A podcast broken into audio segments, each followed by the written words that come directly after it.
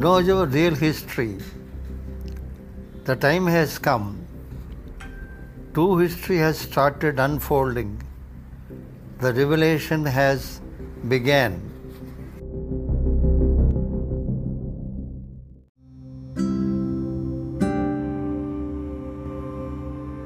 Namaste. Welcome back to the Know Your Real History podcast. On this episode, we will be talking about the soul of India.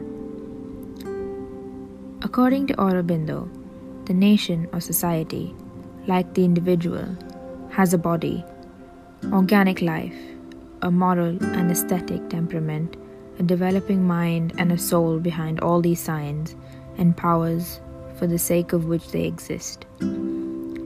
We can see that, like the individual, it is essentially a soul. It is a group, soul. After attaining to a separate and distinct identity of itself, it becomes more and more self conscious. It then becomes more and more fully aware of this group soul. Then it develops into corporate action or collective societal action and mentality. Then it attains an organic and self expressive life of its own.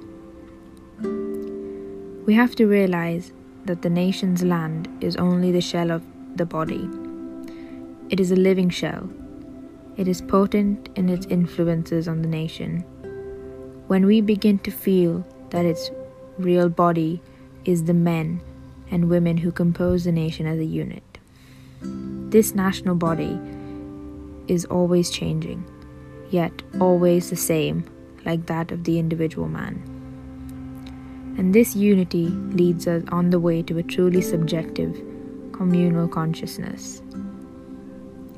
Then we have to realize that even the physical existence of our society is a subjective power, not a mere objective existence. A great corporate soul exists in its inner self with all its possibilities and dangers of the soul life.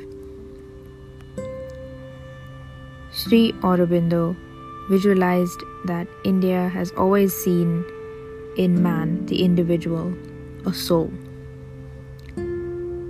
a portion of the divinity enwrapped in mind and body. It is conscious manifestation in nature of the universal self and spirit. She has always distinguished and cultivated in him a mental and intellectual, an ethical, dynamic and practical, an aesthetic and hedonistic, a vital and physical being. But all these have been seen by India as powers of a soul that manifests through them and grows with their growth. Yet, they are not all the soul because at the summit of its ascent, it arises to something greater than them all, into a spiritual being. It is in this spiritual being that India has found the supreme manifestation of the soul of man and his ultimate divine manhood, his Paramartha and highest Purushartha. India's idea of a nation is different from what is generally understood in the West. According to the West, a nation or people is an organized state or an armed and efficient community, well prepared for the struggle of life, putting all at the service of the national ego. But according to India, such a concept of nation is only the disguise of iron armor which masks and encumbers the national Purusha. Swabhava and Swadharma of Bharat.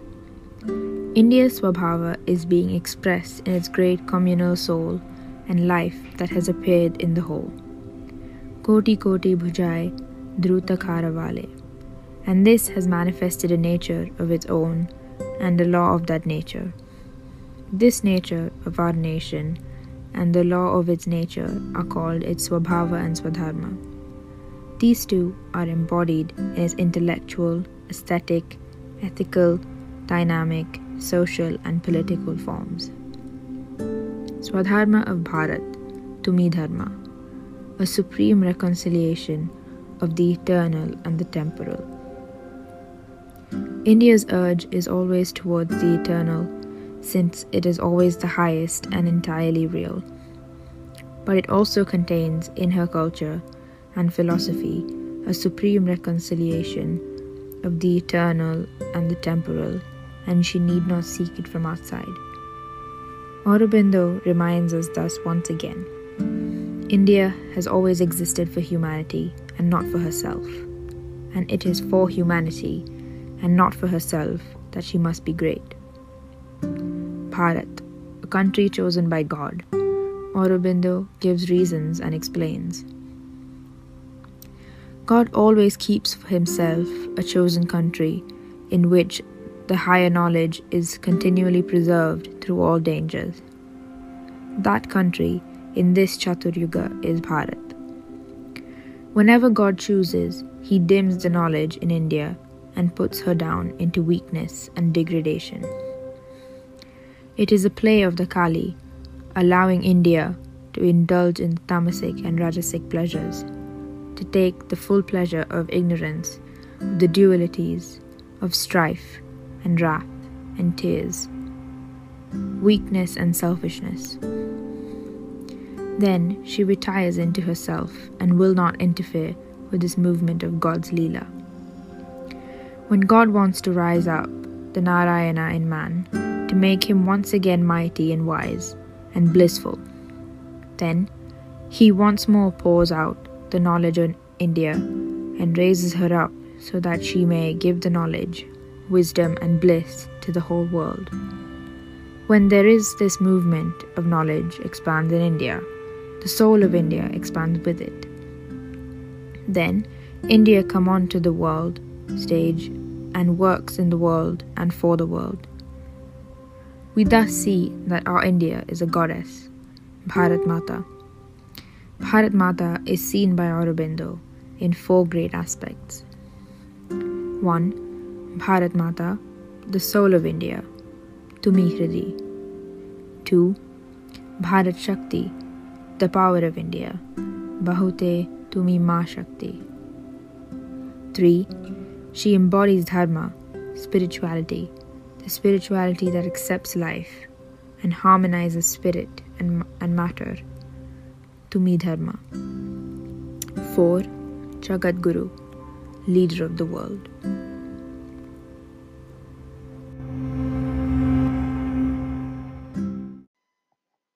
Thank you for tuning in. We'll be back soon with another wonderful work by Dr. K. M. Rao